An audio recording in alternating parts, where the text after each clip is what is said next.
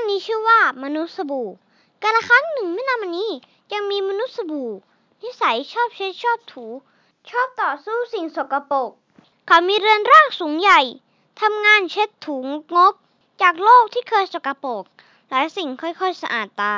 ป้ายรถเมล์และตู้โทรศัพท์ หนึบหนับเลอะเทอะคราบหนา มนุษย์สบู่ถูไปถูมากวาดตาด้วยความภาคภูมิใจ ถนน สะพาน ทางผ่าน แม่น้ำ ทุ่งหญ้า ป่าใหญ่รัฐสภา สวนสัตว์ที่ใด สดใสขึ้นในทันตา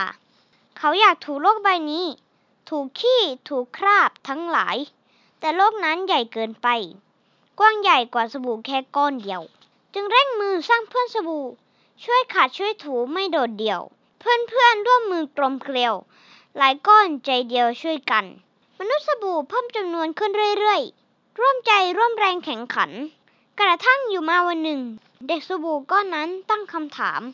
เด็กน้อยเห็นปู่มนุษย์สบู่ ขยันขัดถูไม่คันคร่ามเนื้อตัวค่อยๆหดลงตาม ธรรมชาติของความเป็นจริง ยิ่งถูเนื้อสบู่ยิ่งหดหาย ยิ่งทำยิ่งตายแหว่งวิ่น หายไปไม่มีใครได้ยิน บอยบินจากไปไร้ตัวตน จึงถามปู่สบู่ก้อนแรก น่าแปลกนะครับ ผมสับสน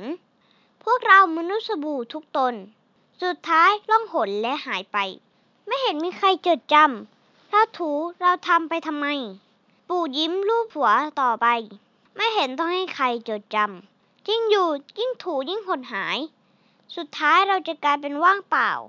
แต่แท้ที่จริงตัวเราไม่ได้ว่างเปล่าเมื่อจากไป เนื้อสบู่กลายเป็นความสะอาด แม่น้ำชายหาดต้นไม้ ที่พวกเราขัดถูจะอยู่ต่อไป ในความสดใสนั้นแหละมีพวกเรา ไม่เห็นต้องให้ใครจดจำสบู่ทำสบู่รู้เจ้าอย่างเขาก่อนที่หายตัวไปไร้ซึ่งเงา ก็สบู่อย่างเราทำอะไรร้านสบู่ฟังปู่พยักหน้า โลกภายหน้ามีภาระอันยิ่งใหญ่